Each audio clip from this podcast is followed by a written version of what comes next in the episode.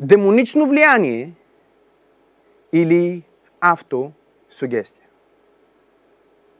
Помоли се там, където си. Небесни Татко, благодарим ти толкова много за привилегията отново да отворим Твоето Слово. Моля те, мисли през ума ми, говори през устата ми и нека всичко, което Исус би искал да бъде казано, да бъде казано.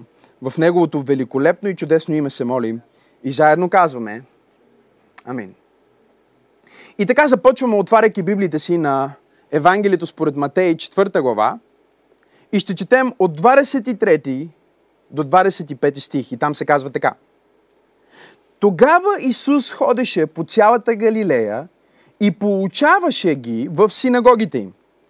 И проповядваше, това е важно, отбележете си го, проповядваше благовестието на царството.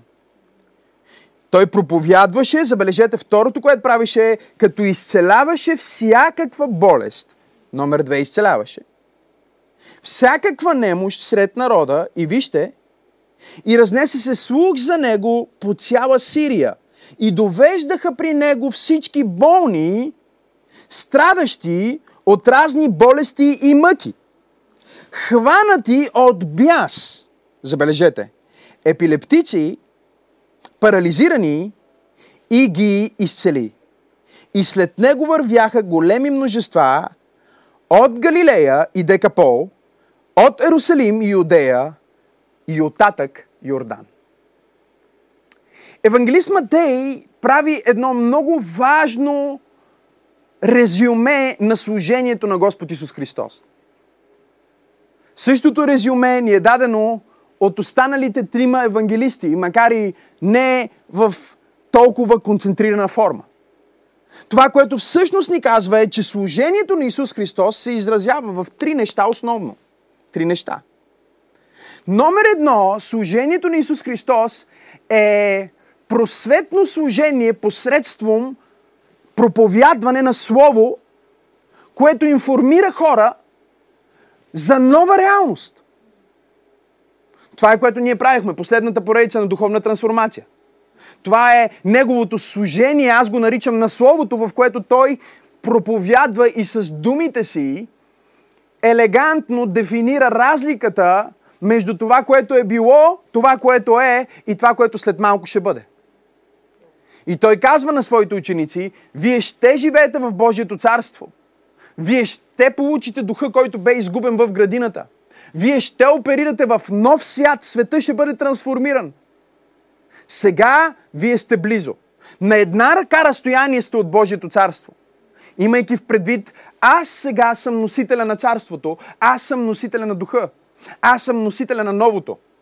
Когато аз умра и бъда издигнат, както змията беше издигната в пустинята, всеки, който погледне към мен, ще бъде избавен.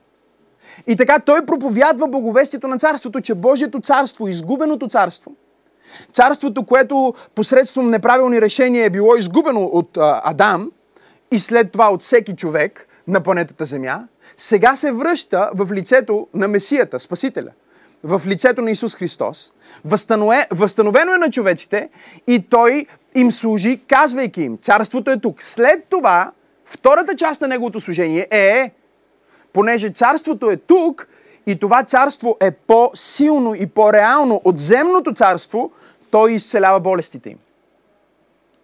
Забележете, че Исус има три основни дейности.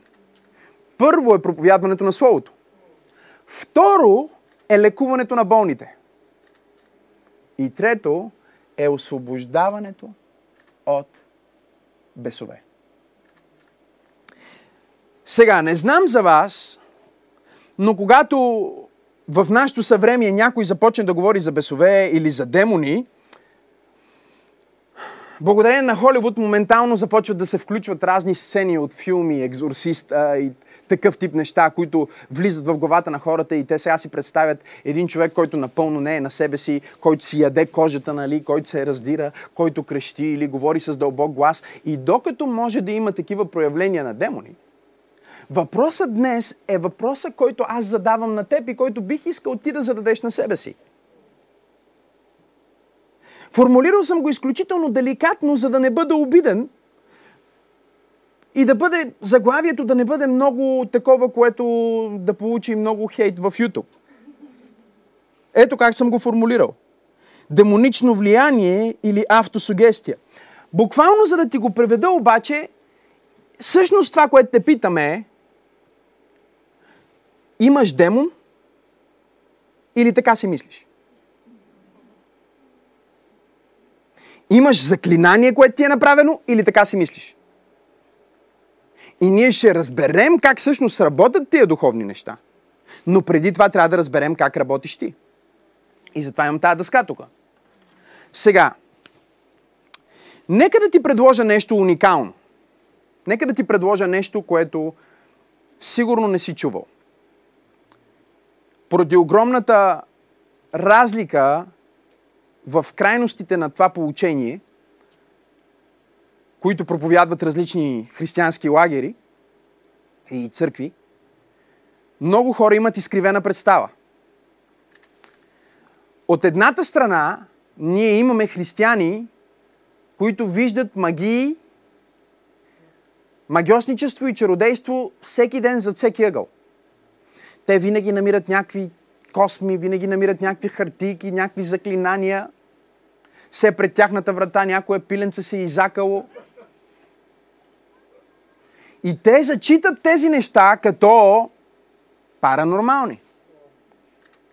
И понеже те приемат всичко това като паранормално, някои от тях стават параноични. Силно е това. От другата страна имаме другите, които са в, другия, в другата крайност. Каква е другата крайност? Другата крайност са християните, които вярват в неперсоналната сила на злото. Толкова абсолютно, че те обезличават злото. Тоест, те не смятат, че злото има агент или има лице. Което е също толкова глупаво и неграмотно, защото ако ти не вярваш, че има зло и има тъмнина в света, най-вероятно живееш в тъмнина. И в тази поредица ние искаме да примириме тези две крайности и да хванеме истината, която, забележете, Божието Слово ни казва. Проблема е, че повечето християни не си познават Библията. И когато не си познаваш Библията, ти не можеш да направиш разлика между духа и душата. Между духовното и душевното. Ето как го казва книгата Евреи. Погледнете. В Евреи 4 глава 12 стих се казва Божието Слово, аз бих даже добавил тук само Божието Слово, защото само Божието Слово е живо, деятелно, по-остро от всеки двуостър меч, пронизва до разделяне на душата и духа, ставите и мозъка и издирва помислите и намеренията на сърцето. Божието Слово е единственото, което може да направи разлика между това и да ти даде способност ти да правиш разлика в живота си между това дали преживяването ти е духовно или е на база твоето възприятие и начина по който ти пречупваш информацията. Сега, нека да се върна обратно към това, което ви иллюстрирах още в началото на миналата поредица. Говориме за това, което се казва в посланието до солнците. Ти си дух, имаш душа и живееш в тяло. Забележете, имаме дух, нали така? Имаме душа и имаме тяло. Сега, това е много важно. Тази картинка е много важна, защото тази картинка е фундамента за разбирането на цялата Вселена. Тази картинка е фундамента за разбирането на, на абсолютно всичко. И сега знам, че някои от вас ще си помислят, че това е просто невъзможно. Но е точно така. Ако ние погледнем Слънчевата система, точно е така. Ако ние погледнем Земята като пластове, изглежда точно така. Ако разглеждаме трите компонента земя, небе, нали? Земя, вода, небе, изглежда точно така. Ако започваме да преглеждаме храма, изглежда точно така. Храма има, нали така, външен двор, вътрешен двор, света светих. Света светих е малкият център. Там е духа. Там е Бог, там е Божията слава. Следвате ли ме? По същия начин е устроено твоето същество, защото забележи, Библията ни казва, че ти си направен от земята. Но на теб ти е даден небесен компонент. После имаме скинята. Скинята е направена от материалите на земята, от скъпоценните материали, от животинските кожи, от злато, сребро и скъпоценности. Но в сърцевината на скинята е кое? Духът. Там е небесния компонент. И апостол Павел казва този стих в неговата абсолютна гениалност. С едно изречение той дефинира човека. По-добре от Карл Юнг, по-добре от Фройд, по-добре от абсолютно всеки философ и теолог живял някога на планетата Земя. Той го казва толкова лекичко. И същевременно взривява съзнанието, когато разбереш тази истина. Той казва в Солнци. Забележете, нека да прочетем този стих, защото това е много, много, много важен стих. Първо Солнци, 5 глава, 23 стих. А сам Бог на мира да ви освети напълно. Или да просветли всяка част от вас. Сега, ако той говори на християни и им казва Бог да ви просветли напълно, това означава, че те не са просветени напълно, въпреки че са християни. Да не бъдат просветени напълно означава, че все още има области в живота им, които са в какво? В тъмнина. И той казва, аз се моля на Бог, сам Бог на мира, защото Той е единствения, който може да ви освети напълно. И забележете, и дано да се запазят непокътнати, другите преводи казват непорочни, да нямате порок в, да нямате мърсотия в, да нямате грях в. Духът, душата и тялото ви. Без порок до пришествието на нашия Господ Исус Христос. Сега, искам да забележите това. И да си го напишете. Аз съм дух. Ето това е. Това е аза, нали? Това е истинското ти. Духът. Ти не си емоция. Ти не си просто енергия. Ти не си и тяло. Нали така? Ти също имаш и тяло обаче. Сега, много е интересно, защото всяка част от тези три компонента реално е аз. Ако ти спреш да бъдеш дух в тяло, ти спираш да бъдеш човек. Превръщаш се в, в дух с душа. Тоест, единственият начин ти да бъдеш напълно човек е да бъдеш дух, който има душа и живее в тяло. Но всяка част от теб, всички тези три, колкото и да са различни и различно устроени като пластове, са аз. Тук можем да кажем, че истинското аз на личността е в ядрото. Публичното аз, което се свързва с хората, е душата ти. Това е твоята персоналност. Ние го наричаме персоналност. Има различни видове персоналности. После имаш и физическото аз, което е наследиво определен генетичен материал, поколения наред, е стигнал до теб и сега ти си проявлението на, на твоите прадеди, на твоите правци. Това, което майка ти и баща ти са ти дали, искам да ме следваш сега. Това, което са ти дали баба ти и дядо ти, е най-външния пласт. Тоест, баща ти е предоставил семе, майка ти е предоставила яйцеклетките, нали, нещата са се свързали по чуден и славен начин, но забележи, че те двамата, мъжа и жената, могат да произведат само тяло. Те могат да произведат биология, те могат да произведат плът. Но никой мъж или жена не може да обясни мистерията на духа. Никой не може да обясни мистерията на разума, който е в това тяло. Ние наблюдаваме развитието на този разум и се изумяваме от това как децата ни растат пред нас. И знаем, че няма начин ние това да сме им го дали.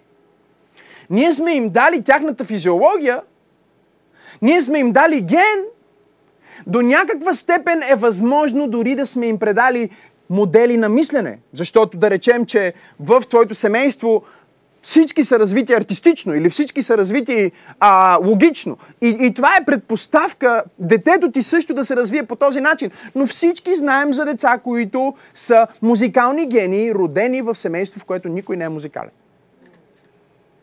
Личности. Дух, жив дух, живо същество, жива душа. Битие казва, че самия Бог даде на тялото направено от пръст – на земята, даде дух на земята. И тогава човека стана жива душа. Следвате ли ме? Човека става жива душа не заради тялото, а заради духа. Когато се постави дух в тяло, се ражда душа. И затова Новия завет нарича Бог Отец. И авторите на Новия Завет отиват по-далеч и казват, че той е отец на всички духове. Тоест, за да се роди едно бебче на планетата Земя, ти можеш да влезеш в генетичния код. Днес вече а, а, а, е толкова напрегна, напреднала технологията, биологията и работата с ДНК, че можеш да избереш детето ти да бъде с определени очи и може да се, може да се пипа вътре. В гена но не можеш да вкараш духа.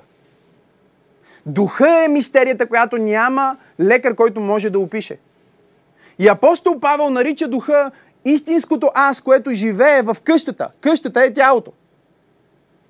Сега, ти си дух, имаш душа и живееш в тяло. Но за това упражнение, което правим в момента, нека кажем, че ти имаш физическото аз. Физическото аз е свързано с материалния свят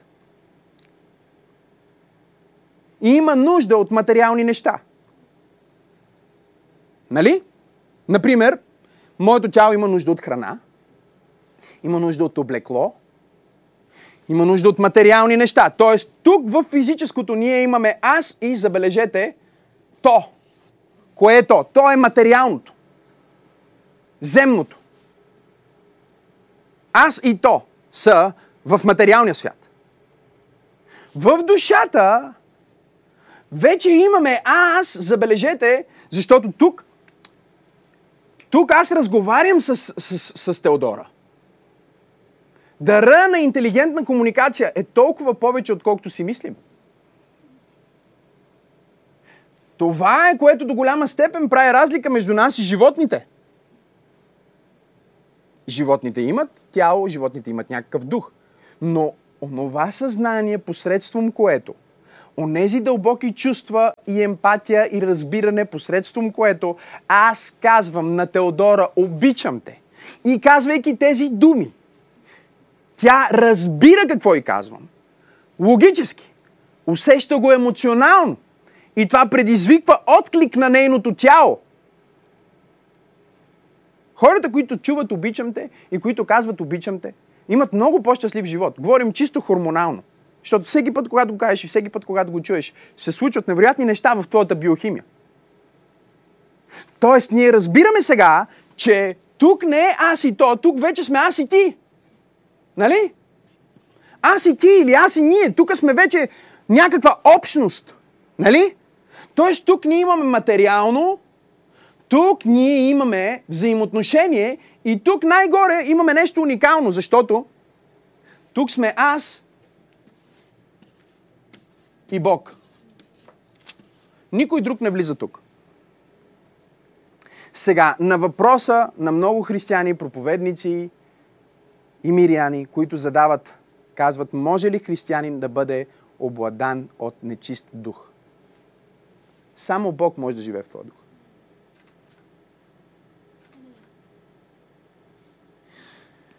Когато Бог дойде за да живее вътре в теб, Твоя дух и неговия стават едно. Тоест, един нов дух. вече не е само Максим. Вътре тук не е Максим в центъра. А е духовно казано генетичният резултат на онова, което Бог харесва в Максим, онова, за което Бог е създал Максим, и самия Христос, който прави Максим жив. Христос прави духът на Максим жив, реален и свободен. Всъщност той претендира, че ако синът те освободи,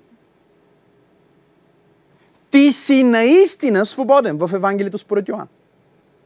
И забележете, Исус погледна хората и той им каза, ако синът ви освободи, Йоан 8 глава 36 стих, ще бъдете наистина свободни.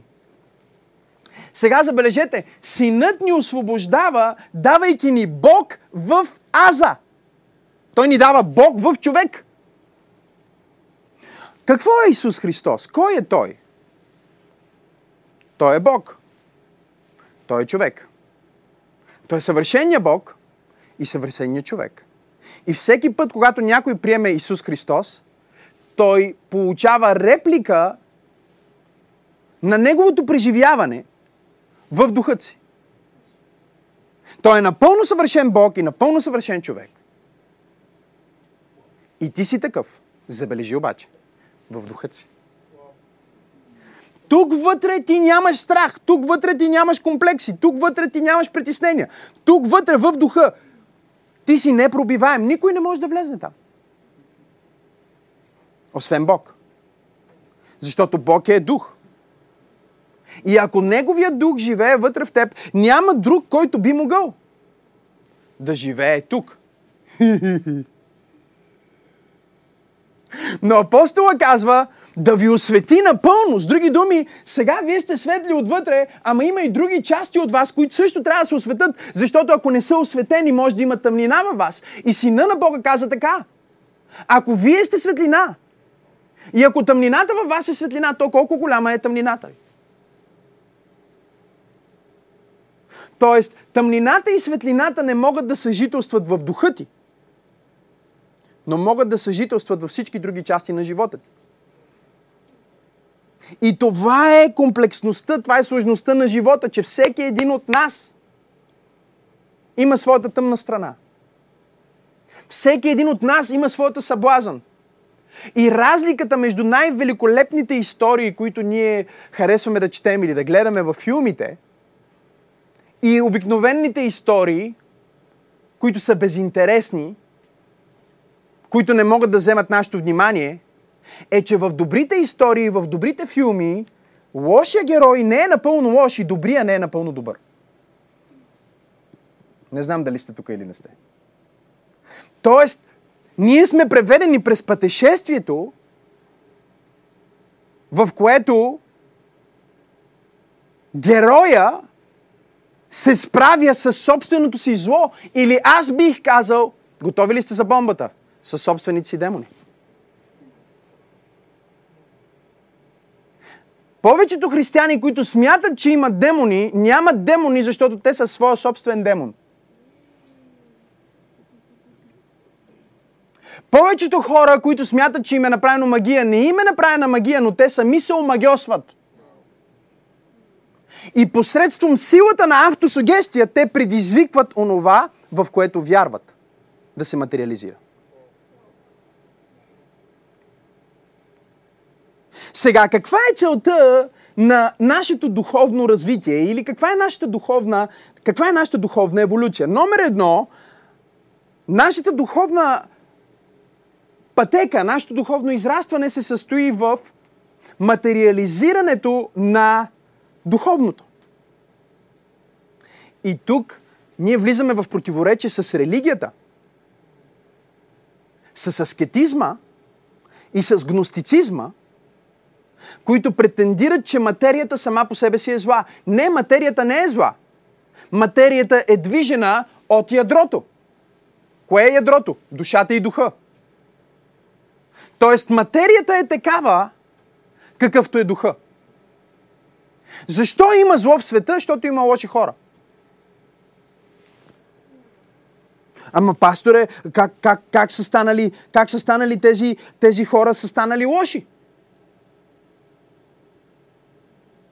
Бог, като знаеше, че те ще бъдат лоши, защо ги създаде? Не е ли дявола, който ги е направил лоши? В повече случаи не е. Всеки човек се ражда със склонност, попада в среда и упражнява своята свободна воля. Тук става силно. И тази поредица е малко от по-дълбоките. Така че е много важно да бъдете във всяка следваща проповед. Защото тази проповед днес, посланието е, че най-вероятно нямаш демон, а просто се, сам си внушаваш. Следващата неделя посланието ще бъде дали пък дали пък нямаш демон всъщност. да. Защото ние искаме да сме на пътя. Ние не искаме да бъдем като тези, които отричат абсолютно всичко. Ние искаме да вземем истината. Защото преди Исус да ни каже, че ще станем наистина свободни, малко по-нагоре той го дефинира по-добре и казва в 32 стих. Ще познаете истината. И истината ще ви направи свободни. Тоест, ние трябва да опознаем истината, за да станем свободни. Истината е Исус Христос и ние сме го познали сега в нашия дух, но ще го познае ли нашето тяло, нашата душа? Духовното развитие е процеса, в който твоето духовно състояние се материализира. Като казваме материализира, ние говорим за това, че духовните неща започват да идват в материалното. И как се случва това? Нека да го обясня. Тоест, твоето общение с Бог в аза, в духа, започва да възпроизвежда отношение на любов към хората. И тази любов е видима, тя е материална. Материална не по смисъл, че е финансова или материална, като може да бъде измерена с материални единици, а в смисъл на това, че е осезаема в материалния свят. Тоест, когато твоето духовно състояние предизвика осезание за хората около теб, ти израстваш духовно. Ти не израстваш духовно, защото знаеш повече. Ти израстваш духовно, защото хората научават повече чрез теб. Защото аз и Бог минава през какво? Аз и ти, за да се превърне аз и то. Това е правилната пътека. Това е правилният път, в който моето общение с Бог започва да дефинира моето общение с хората, което започва да създава различна среда. Тази различна среда, защото всеки човек има какво? Склонност, има среда и има свободна воля. Това е происхода на злото в твоя живот. И разбира се, че сега всеки човек, който не обича да поеме лична отговорност, ще започне да пренасочва вниманието към космическото зло. Преди да говорим за космическото зло, нека да говорим за злото вътре в теб. Нека да говорим за злото вътре в мен. Нека да изкараме съчката от окото си, преди да извадиме градата от окото на брат си. Преди да отговорим на въпроса какъв е происхода на демоните, нека да разберем своя собствен происход и как ние самите оперираме. Защото по думите на Исус, ако познаем Сина, ние ще бъдем наистина свободни. Ако познаем истината за себето, ние ще бъдем наистина свободни. Ако познаем истината за аза, тук говорим за духовния аз, не за емоционалния, не за материалния, за духовния. Когато духовния аз започне да се материализира, ние израстваме духовно. Номер две, ние израстваме духовно, като установяваме небето на земята. Знаете ли, че Новия Завет ни говори повече за, за небето на земята, отколкото земята да отиде на небето? И въпреки това повечето проповедници говорят за спасението като за някаква жокер карта, която нямаме търпение всичко тук да свърши, за да ходим на небето. Исус дойде, за да донесе Божието царство. И когато учениците на планината на преображението му казаха, Господи, можем ли да построиме тук по една а, ситуация, ги наричам аз. можем ли да направим тук по една ситуация и, и ти да бъдеш тук заедно с Илия, нали, а, да останеш тук заедно с, а, м, а, с а, а, Моисей, да си построиме по една палатка. Исус ги погледна и каза, вие не знаете на кой дух сте. Вие говорите от друг дух в момента. Вие не говорите от истинското аз, защото истинското аз разбира, че целта да срещна Бог е да го предам на хората. Целта да познавам Бог е хората да го познаят чрез мен. Целта да преживея любовта на Бог е да предам любовта на човечеството. Много е силно. Това е моята духовна а, а, еволюция. Това е моето духовно израстване. Моето духовно израстване се изразява, забележете. Каква е идеята в България? Каква е идеята, която а, мъртвата религия е създала в умовете на повечето хора, които се възприемат като християни в България? Че християнството е едно бягство от материалното и колкото по-малко материален си, толкова по-духотворен си. Исус Христос не каза, молете се така, да отидем на небето по-бързо и да си тръгнем от земята. Той каза, молете се така, да бъде Твоята воля. И каква е Неговата воля? Да дойде Твоето царство. Тоест, духовното ти израстване се състои в установяването на небето на земята. Колкото повече твоето работно място заприлича на небето на земята, толкова по-духовен си. Колкото повече твоите взаимоотношения заприличат на небето на земята, толкова по-духовен си. Това не изключва страдание, защото говорим не за небето на небето, а небето на земята. така че, когато имаме небето на земята, това означава, че имаме слава, небето, в страдание, земята. Те не са взаимоизключващи се, а са едно цяло. Точно както ти си дух, имаш душа и живееш в тяло. Но по същия начин, по който минава през Бог, аз, аз и ти, и отива към аз и то, по същия начин минава от небето на Бог към земята през теб и влиза дори в страданието. Неговата слава пропива абсолютно всичко. И третата стъпка, чуйте, в нашето духовно развитие, о Боже мой, е пълната свобода. Защото в духа ние сме свободни как? Напълно. Но в тялото не сме. И в, мисли, в мислите си не сме. И в общението си не сме. И в чувствата си не сме. Освобождението на духа трябва да започне да се проявява в освобождение на душата. И в някои случаи може да има влияние, което е демонично. Може да има чародейство. Може да има проклятие. И ние ще говорим как да разчупим това. Защото точно както ти имаш, естествено говорейки, склонност. Какво е твоята склонност? С ген. Всички мъже в твоя род са плешиви. Еми, виж сега.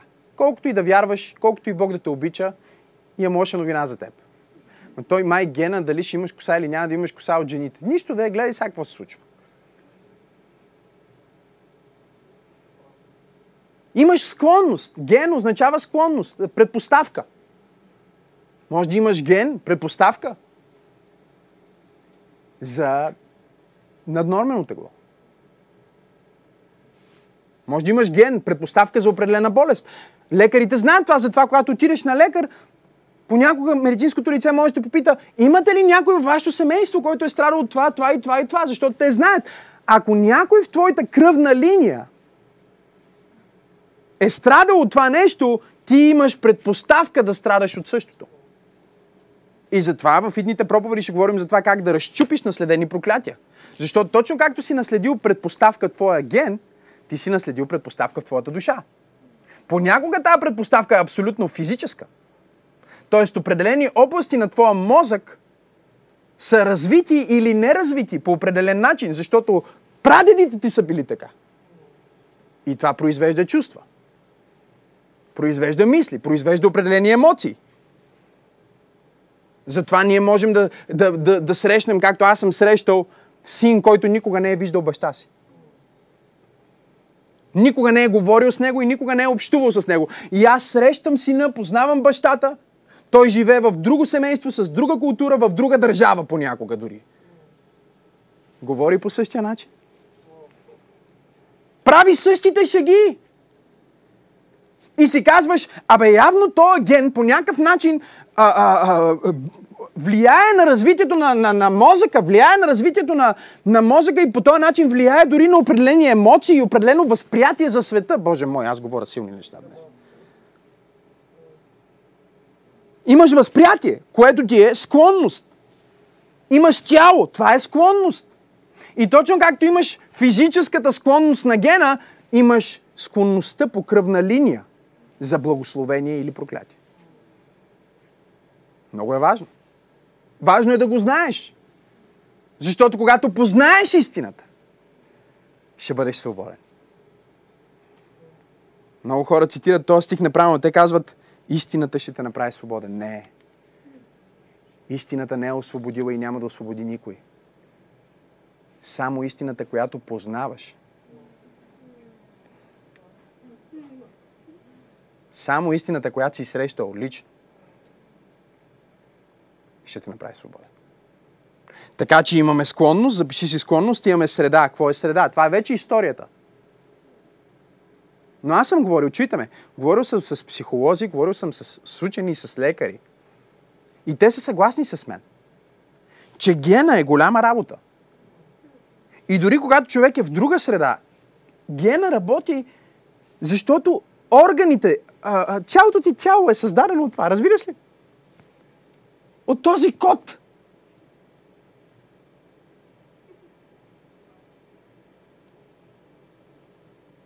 И ти можеш да живееш, представете си.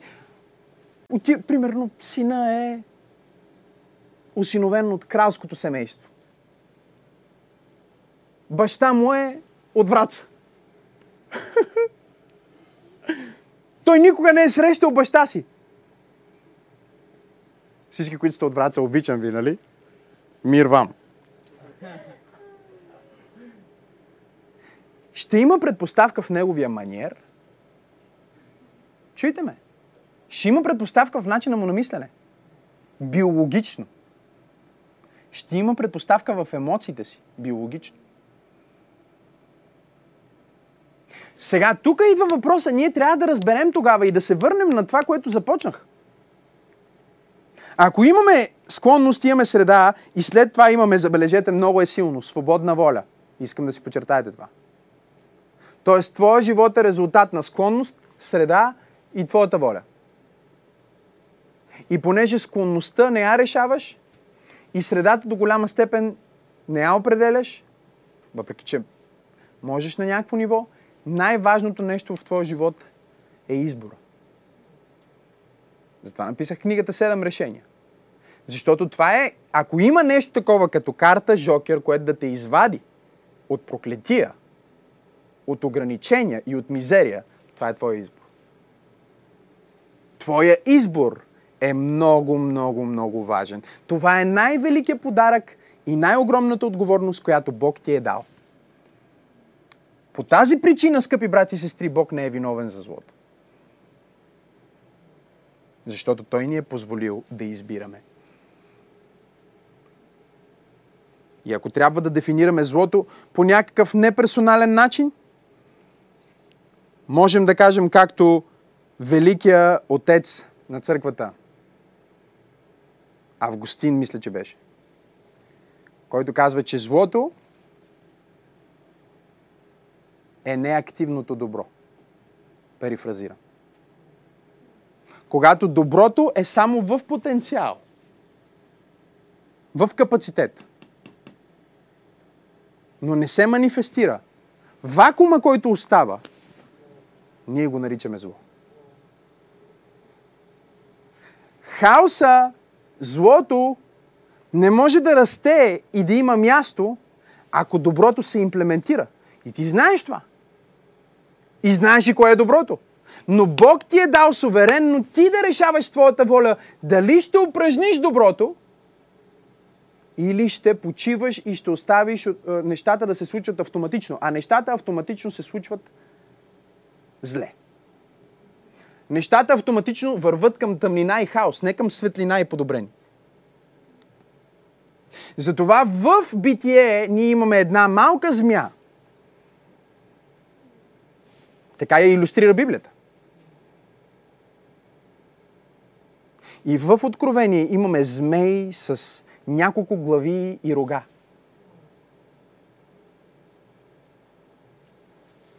Змийчето е станало змей.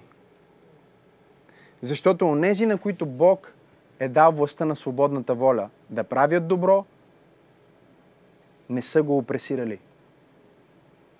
Дали са място, храна и пространство на злото. Всеки път, когато знаеш какво е добро и не го правиш, това, което остава, е злото.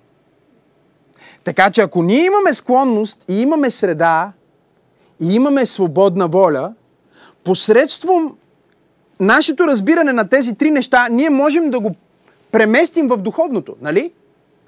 Тоест, ако физически аз имам склонност от майка ми, баща ми и така нататък, дядо ми, прадядо ми, която ми влияе душевно, възможно ли е аз да имам такава склонност, която идва чисто духовно, като духовно наследство? Не е невъзможно. Библията нарича това проклятие. И ние ще говорим в идните проповеди как да разчупиш такива проклятия. Не е страшно, не е сложно, и това, че имаш духовна склонност, например, в твоето семейство, а, всички семейства се разпадат и всички хора се развеждат, това не означава, че и ти трябва да се разведеш. Защото това, което науката ни показва днес, изумително е, че, например, някой може да има генетична предпоставка да бъде наднормен. Както между другото, с по-тъмните тъмните, а, а, тъмните хора. Всички хора, които сме с малко по-тъмна кожа, имаме генетична, а, нали, африканците особено, имат по-голяма генетична предразположеност, те имат повече от този хормон, който отговаря за наднорменост. И тук идва нали, момента, в който хората се оправдават с демони или в, в случая се оправдават с генетично. Хората винаги се оправдават с тяхната склонност. Защото да не се оправдаваш с твоята склонност означава, че поемаш отговорност за собствения си живот и състояние. И това е посланието ми днес. Преди да говорим за това как да прогоним дявола, трябва да прогоним дявола, който си ти. Твоите собствени мисли, твоите собствени неща, които не са от Бог, които си ги държиш и които ги държиш като оправдание и, и, и, и се залъгваш. Какво е автосугестия? А това е внушение. Ти си внушаваш, ти си само внушаваш, че наистина това е проблем. И взимат, взимат една група, вижте, взимат една група тъмнокожи, които имат предпоставка да бъдат наднормени и тренират. И знаете ли какво установяват? Сравняват ги с друга група, които нямат тази предпоставка или нямат този ген. И когато ги сравняват, те установяват, че без значение от предпоставката, без значение от склонността, техния лайфстайл потиска този резултат по такъв начин, че в фитнеса няма абсолютно никаква разлика. Да го взема ли една стъпка по-напред? Дори тези, които имат малко повече от е, този ген, имат предпоставка да качват повече мускули и да бъдат по-здрави. Така че това, което ти си се убедил, че е твоята слабост, може би е твоята сила. Но разрухата много често, вижте го, разрухата много често в ума ни и в живота ни е от суеверие. Какво е суеверие? Суеверие е вярване на всичко, а не на светото писание. Това е суеверие.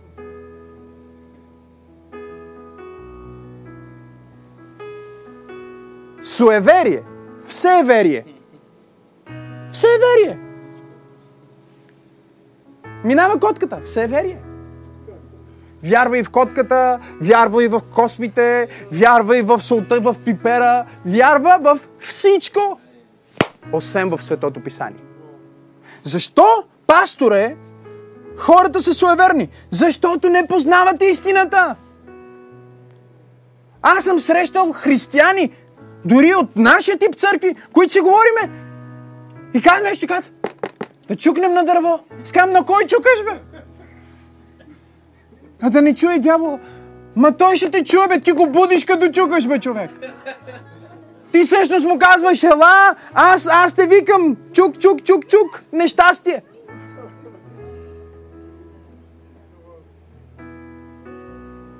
Ще си сложа едно червено и едно бело конче, за да ме защитат от всяка болест.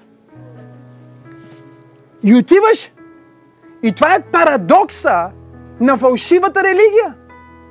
Парадокса на фалшивата религия е, че имаме християни в България, които се наричат християни, ходят на врачки, носят мартеници, спазват всички суеверия, а не вярват в силата на живия Бог. Тоест, лъжата на Сатана е, че е обесилил вярващия в Бог и е дал абсолютно цялата сила на някакви случайности. Котката минала. Край. Знаеш ли защо повечето хора вярват в това? Повечето хора вярват в това, защото е по-лесно да определяш живота си прехвърляйки отговорността на външни фактори, отколкото да кажеш аз съм архитекта на своята съдба, аз съм капитана на собствения си кораб и аз ще избера каква пътна карта да следвам. Суеверие означава, че няма да следвам пътната карта на Божието Слово, а ще следвам просто вятъра и някакви неща, които са отвъд моят контрол. Така че когато се проваля, да кажа, че не зависиш от мен.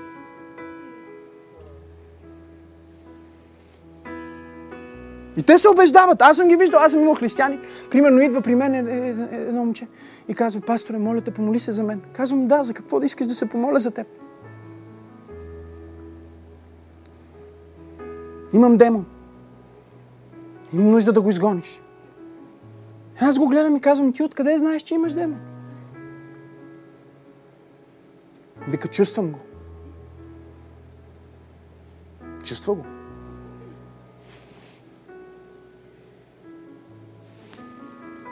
И днес повече от всякога ние имаме нужда от разпознаване. Библията ни говори за тази харизма, за тази духовна дарба, разпознаване на духове. Която, между другото, в ранната църква не е била използвана толкова много за демони, както хората си мислят. Е била използвана, за да разбереме той човек помазан ли е или не е. Той и ние това не го знаеме сега, нали? Хората не могат да разберат то проповедник има ли нещо или няма нищо. Той поп от Бога ли пее или си пее някаква песен. Разпознаване.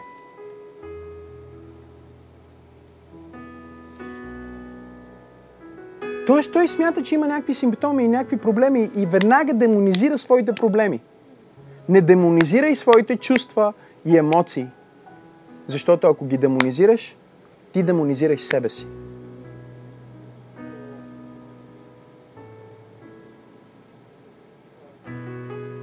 Не казвам, че не е възможно да е дух.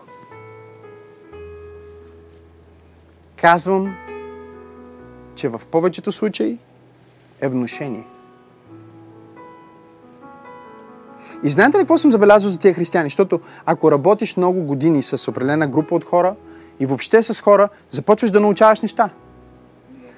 Хората, които ги мързи, не искат да се молят, не искат да четат Библията, не искат да правят тяхната част, те винаги казват, че имат някакви демони. А не искат да си свършат своята част.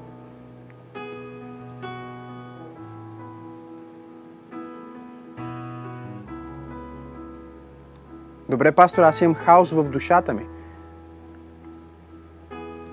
Това хаос не е ли от дявола? А, възможно е да е от дявола. В повечето случаи ние сами създаваме хаоса в душите си. Много хора не знаят които слушат проповедите ми, църквата го знае, църква пробуждане го знае, но хора, които слушат проповеди, които са по-далечни, не знаят, че освен пастор, аз съм и лайф коуч. И много хора казват, какво е това и защо си и лайф коуч? Не ти трябва си само едно нещо. Ами не мерси, защото аз съм много свободен, защото съм директно свързан с Бог. И искам да служа на аз и ти, и всички са ти. И съм лайф коуч на много хора, които не са новородени християни или не бихме ги сложили в тая класификация на духовни хора. И имам резултати с тях, без да правя екзорсизъм. Имам невероятни резултати в душите им. И аз не го казвам за да се похваля, но хората го разказват. Затова бизнес хора, менеджери, те, затова всички звънат и се препращат. Когато някой има някакви проблеми, се препращат. Срещнах един човек и той ми казва, хей, чух някакви неща за теб, бих искал да направим познавателна сесия. Казвам, сега съм много зет. Казва, не, не, истина, вика, имам нужда. Вика, говорих с една дама, на която си коуч, и тя ми каза, че си и трансформирал живота. Казва, къде си ги учил тия неща? И аз му казвам, виж, ако търсиш лайф коуч с специален сертификат от някъде си, аз не съм твой човек. Но ако търсиш някой, който наистина може да ти помогне, просто питай някои хора, с които работя.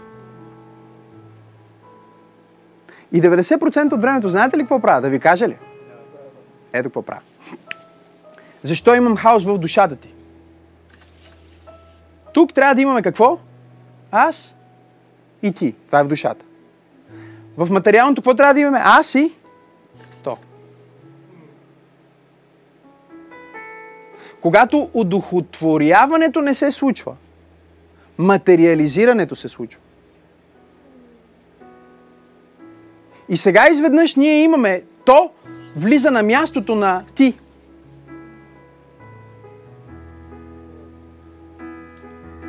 И всеки път, когато ти започнеш да пълниш душата си с то, телефона ми, колата ми, статута ми, дрехите ми, парите ми, постиженията ми, материалното, когато влезне тук, когато стане от ти то, ти ставаш все по-мизерен и все по-мизерен и все по-мизерен.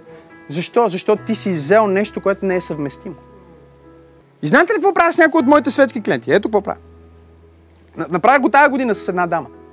Казах и ето какво искам да направим. Искам да вземеш дрехите си, защото тя имаше апартамент за дрехи. Апартамент за дрехи. В смисъл не гардероб. Друг апартамент за дрехи. Тя ми казва, Макс, ти ми променя живота, ти ме трансформираш. Аз казах, виж сега, истинската трансформация ще стане сега. Искам да се освободиш, искам да, да вземеш всички тия неща и да ги дарим.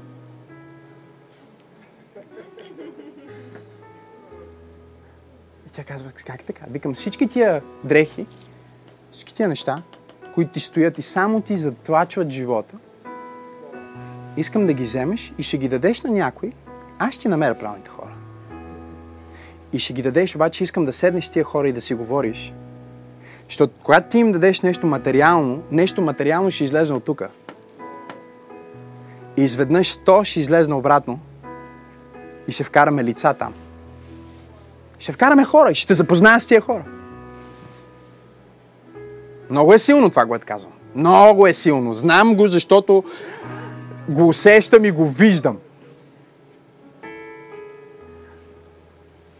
Аз не съм се молил за нея за екзорсизъм. Не съм я водил в молитва за спасение. Щастието й експлодира, паникатаките изпряха. Защо? Защото много често ти си собствения си дявол. Когато ти започнеш да вкарваш материалното в сърцето ти, в душата ти, вместо да удохотворяваш материалното, ти започваш да вкарваш материалното в духа ти. И по този начин ти се потискаш и отключваш всички тия негативни склонности в теб. Знаете ли защо ние нямаме пример в Библията? Тук четохме примера, първия стих. Исус изцелява болести, нали така? И изгонва демони. И забележете, някои болести, казва, са причинени от демони, но не всички. Важно е да го разберем. Защото има, има християни, които, например, проповедници, мои приятели, които смятат, че всеки, който има епилепсия, има демон. Защото припада и се гърчи и се пени. Значи е демон. Не. Може наистина да е увреден мозъка. Може би човека има някакъв удар или травма, която е преживял. Може би наистина физически е болен и физическата болка предизвиква физически състояния. Ако не вярвате, помолете човека, който е седнал до вас да ви удари един тупаник. Вижте какво ще стане. Това е шега. Веднага ще започне състоянието ви да се променя. Ще има проявления.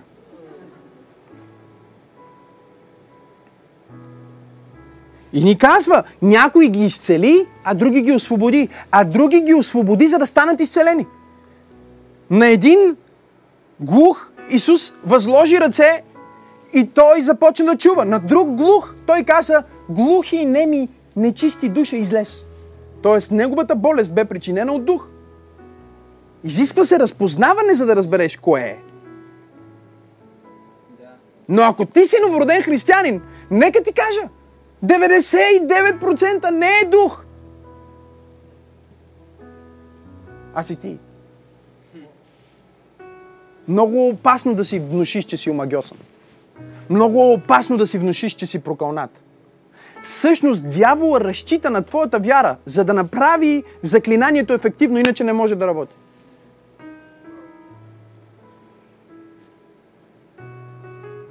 Някой ме пита, пасторе, какъв е начина християнин да бъде хванат от магия? Има ли такъв начин? Аз казах абсолютно. Какъв е начин? Начин е да повярваш. И да действаш като че вярваш. И втория начин е да се опиташ да се бориш с същата тъмнина, с друга тъмнина. Това е което много хора правят. Чувства, че му е направена магия и отива при врачката да я развали. Християнин! Нека ти кажа кога те хваща тази магия. В момента, в който отиваш за да я развалят, точно тогава те хваща.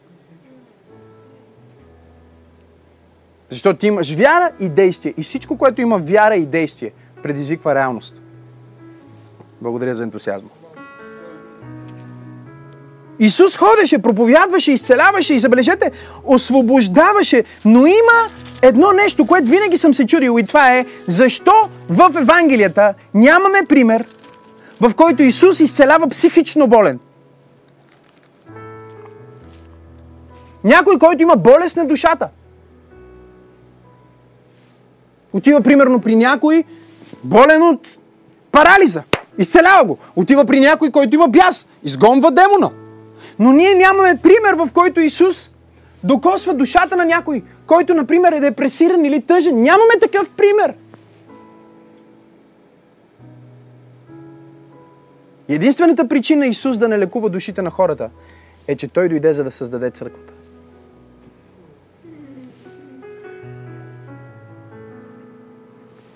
Църквата е Божието разрешение за болестта на душата. Защото църквата не е аз и то. Църквата е аз и ти. Където са двама или трима събрани в Мое име, каза Исус Христос. Аз съм между тях. О, Боже мой! И ако не ми вярвате, ако не ми вярвате, че това е библейско, първо Иоанн, първа глава казва нещо много силно. В седми стих казва, ако ходим в светлината, както той в светлината, имаме общение един с друг. Чуйте го сега. О, това ще бъде силно. Бъдете готови. Имаме общение един с друг и в нашето общение един с друг, вижте какво казва надолу. Кръвта на Сина му Исуса Христа ни очиства от всеки грях. Грях е хамартия. Да пропуснеш целта.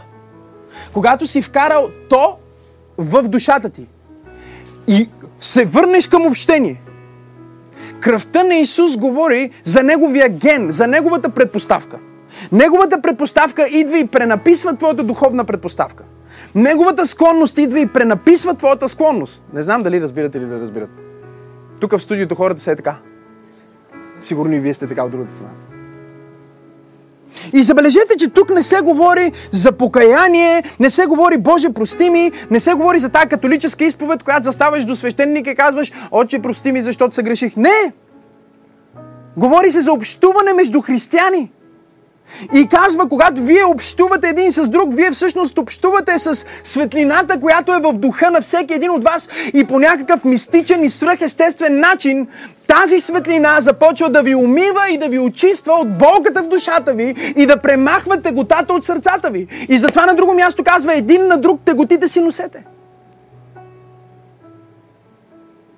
Ако мога да ти кажа нещо в тази криза, повече от всичко друго, като християнин, е свържи се с църквата.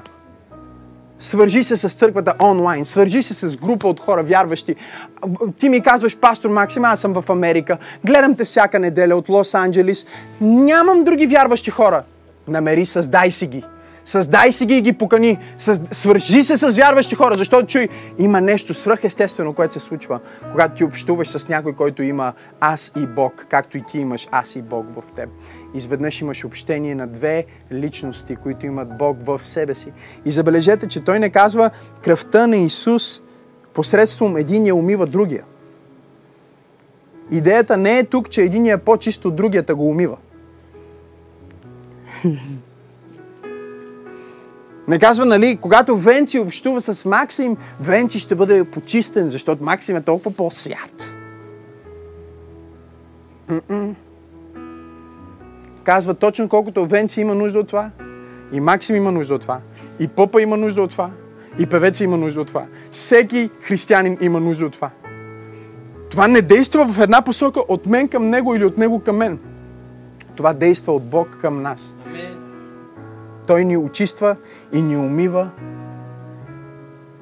от теготите на живота и теготите на страстта и собствената ни тъмнина. Кога? Когато общуваме. Забележете, след това дава втория начин. Осми стих казва, ако кажем, че нямаме грях, лъжем себе си и истината не е в нас. Девети стих. Но ако изповядаме греховете си, той е верен и праведен да ни прости греховете и да ни очисти от всяка неправда. Ти не си болен. Ти не си обладан. Ти не си обречен. Спри да си го внушаваш. Ти си просто човек, който може би е заменил ние с 100 може би си си казал, когато получа заплатата, повишението, тогава ще бъда щастлив. Или си си казал, когато взема дипломата, тогава. Сложил си нещо материално като основание за целостта на твоята душа. Оттам започват повечето ти проблеми. И Бог ме е изпратил да проповядвам на някой и да ти кажа, изкарай материалното в материалното. И започни посредством духовното да удохотворяваш материалното. Това е твоето духовно развитие. И нещо повече. Помни, че в цялото пътешествие, наречено християнски живот, за да бъдеш свободен, наистина свободен, имаш нужда от общение. Имаш нужда от общение. Посвети се тази седмица да прекараш време с вярващи хора – защото има очистване, което се случва. Пастор, аз съм в локдаун. Направете си Zoom група. Ние имаме дори онлайн групи. Можете да ни пишете и да се включите в онлайн групите на пробуждане. Общение. Очиства душата ти и те прави свободен. Хей, hey, толкова се радвам, че гледаш съдържанието на Църква Пробуждане в YouTube. Аз съм пастор Максим и искам да те насърча да се абонираш към канала ни, за да не пропускаш нищо от невероятното съдържание, което качваме. Дай един палец нагоре и ако искаш, можеш да ни подкрепиш с твоето доброволно дарение. По този начин ни помагаш да донесем посланието на любов и надежда до повече хора, точно като теб.